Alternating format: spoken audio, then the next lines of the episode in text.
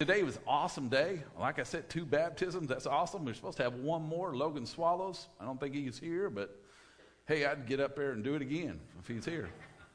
But uh, that's what it's all about following Jesus. And man, as I said, I've been working a lot in Matthew. This is the other passage of scripture the Lord talked to me about. It's in uh, Matthew chapter 20. So if you'll turn to it, it doesn't say it's a parable. So this could be a true story. But uh, it's a story right after the rich young ruler. You all know the rich young ruler. He came to Jesus and asked, How can I have eternal life? And Jesus says, Hey, just keep my commands. He says, I've done that since I've been little small. And Jesus says, Well, go and sell all you have and give it to the poor. Because Jesus knew his heart. And the guy went away sad because he had a lot. And he didn't want to give it up. Okay? I don't know if he ever repented or what. The Bible doesn't say, but that caused disciples to start thinking, okay? And here it goes the disciples' reward. Then Peter said to him, Behold, we have left everything and followed you. What then will be for us? And Jesus said to them, Truly I say to you that you who have uh, followed me in, in the generation when the Son of Man will sit on his glorious throne, you also shall sit upon twelve thrones, judging the tribes of Israel. And everyone who has left homes or brothers or sisters or fathers or mothers or children or uh, farms for my sake, namesake, will receive many times as much as I will inherit eternal life. But many who are first will be last, and the last shall be first. then Jesus tells a story. He says, For the kingdom of heaven is like a landowner who went out early in the morning to hire laborers for the vineyard. When he had agreed with the laborers for a denarius for the day, he sent them into the vineyard. And he went uh, out about the third hour and saw others standing idle in the marketplace. And he said to those who also go and work in my vineyard, whatever is right, I will pay you. And so they went. And again, he went about the sixth hour and the ninth hour. And he did the same about the eleventh hour. And he went out and uh, found others standing around. And he said to them, why have you uh, been sitting here idle all day long? They said to him, Because no one has hired us. He said to them, Go into the vineyard too, okay? When the evening came, the owner of the vineyard said to his foreman, Call the laborers and pay them what the wage, beginning with the last group to be first. When those who had been hired about the eleventh hour came, each one received a denarius. When those hired first came, they thought they would receive uh, more, but each of them also received a denarius. When they received their grumbling at the landowner, saying, Hey, those last men have worked only one hour, and you have made us uh, them equal to us having been here uh, burdened and in the scorching sun of all day. But, the, but they answered him and said, To one of them, Friend, I am doing no wrong. Did you also agree to work for me for denarius? Take what you have earned. I wish to give it to you, the last man, the same as you. Is that not lawful for me to do for what I wished with what I have owned? Or is your eye envious because I am a generous? So one of the last shall be first, and the first shall be last. Guys, the landowner is God. He's called us to work in his field. He's equipped us to do the work in His field. If we're called by Him, He's called us and equipped us to do that work, okay? Here's the deal He's talking about grace, it's a free gift. Okay? Those ones he hired first think, hey, I've had this thing all together the whole time I've been working for you. It goes back to the prodigal son. You remember the son that's done all the things the father has done, and the other one went and spent all he had on wild living and everything else. Then he came back to the father and says, Hey, I've sinned against you. Uh, you know, I want to come back and be part of the family. Just a slave. But he wasn't a slave, he became part of the family. What he's talking about, the Gospels never say grace, come out and say grace, but you see, it's a gift. The reason I say it's a gift because in Romans 6:23, you go to Romans 6:23, for the wages of sin is death, but the gift of God is eternal life. Okay? We can never achieve it on our own. That's the thing that's kind of talking about today. We can never see, receive uh, heaven on our own works. Okay? That's the landowner. He's got the money, he's going to give it out. Okay? And each one is doing good works for the Father. A lot of times, we as humans, we're human. We look at other people and we compare ourselves to other people. Okay? Going, wow, I'm not as good as that person. They got more reward than me. Okay? We do that, don't we? Say, shake your head. Yes, we do. And that's the devil, okay? Because God has made you a masterpiece. I don't know why you're different, but you are. But God made you special. And God's equipped you to do the work that He's called you to do, to point people to Jesus. And He's the one that rewards us in the end, okay? It's not based on how good or what kind of work I've done. You see, each one received a denarius. The first guys agreed to it, but the last people didn't agree to it. He says, I'll pay you what's fair.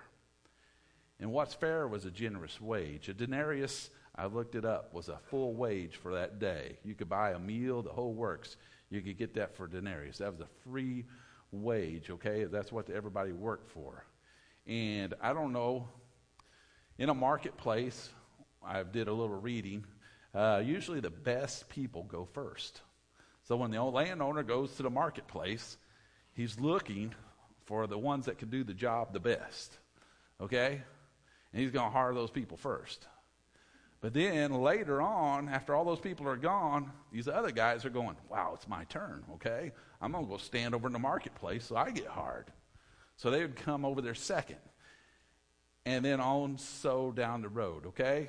Not everybody has the same work standards as everybody else. Have you ever noticed that? Okay.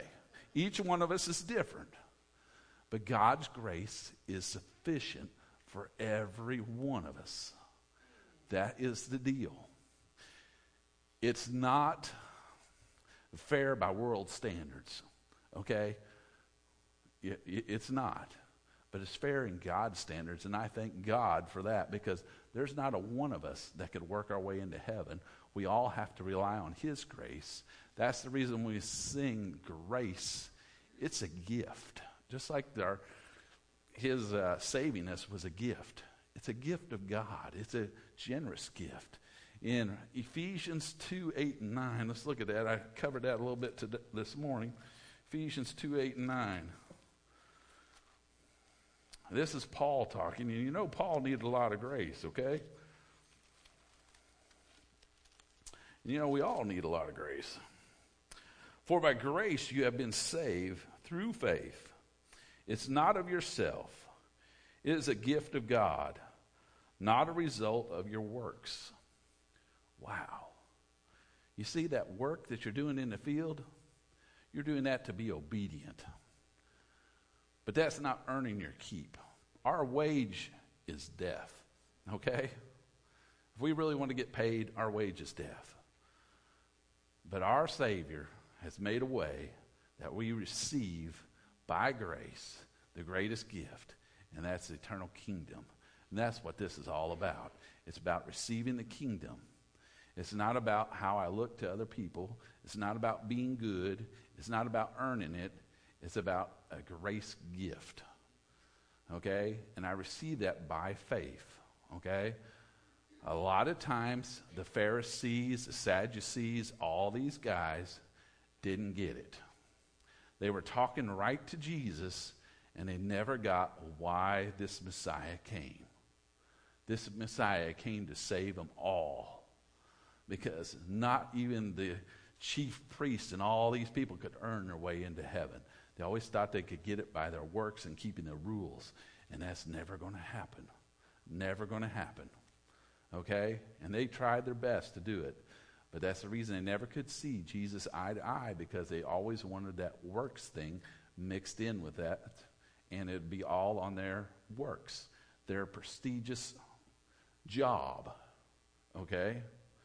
And that's the reason he says for the common folks like us, the down and outers, Rachel the harlot, it was even mentioned in the scriptures today, that's the reason we all can receive heaven as a gift.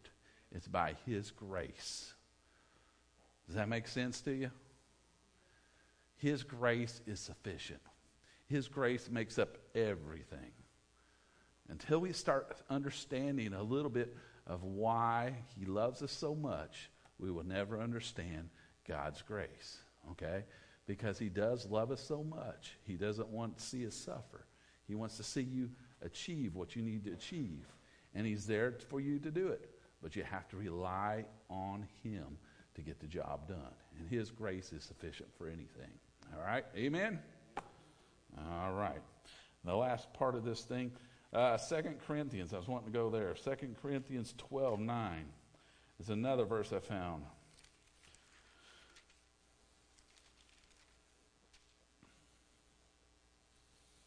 Oh, he says, My grace is sufficient for you, for power is perfected in weakness. Whoa. Power isn't perfected in your job, it's perfected in our weakness. When I sin, hey, I'm being perfected, okay? I'll admit I'm a weak vessel. But I rely on Him to do the things that I need to do, okay? To work through me, okay? That's those things He's prepared for me in advance to do, okay? That's those things I rely on Him to do the good works. That's that grace principle, okay? So as you look at this, you're saying, wow, this guy, did he answer Peter's question? Yeah, he did. Peter's question Then Peter said to him, Behold, we have left everything and followed you. What then will be our reward? Okay? Our reward's heaven, folks. How long is it going to last? Forever and ever. Man, we got to get that through our heads. We are down here on earth. We need to tell other people hey, the best gift of all is this grace gift that He gives us freely when we follow Him, okay? It's not all my works, but it's about following Him and making Him large all the time. That's, that's it. I'm done. I kept you late this morning, but as you see, a lot of concentration went into this morning. And God's grace is working with me tonight. So it's not about how many words I say up here, it's about God's grace. Amen. Y'all can understand that, right? But it's really important that you guys dig into God's Word. I can't explain to you enough how it's changed me as a pastor, as a youth pastor, as a husband. It's helped me to become the man I need to be, okay? I don't know why he's equipping me like this, but he is, okay? And I praise him for doing that, okay? But it's not something I can say, hey, look at me. No. It's saying, hey, look, God's grace is working in my life, okay? I'm pointing you to him. And to tell my story, like I said this morning, is to point always towards him, okay? And that's what it's all about, folks. We just need to point other people to him. And you guys are doing a great job being baptized tonight and pointing him. It's the first act of obedience. And man, we as a church family need to encourage one another. And before I get out of here, Trey, I meant to do that this morning with you. Can you come up here for a minute? Yeah, he's shocked. He's going, Oh no, it's happening. He's got 30 minutes to fill it. He's going to let me do it.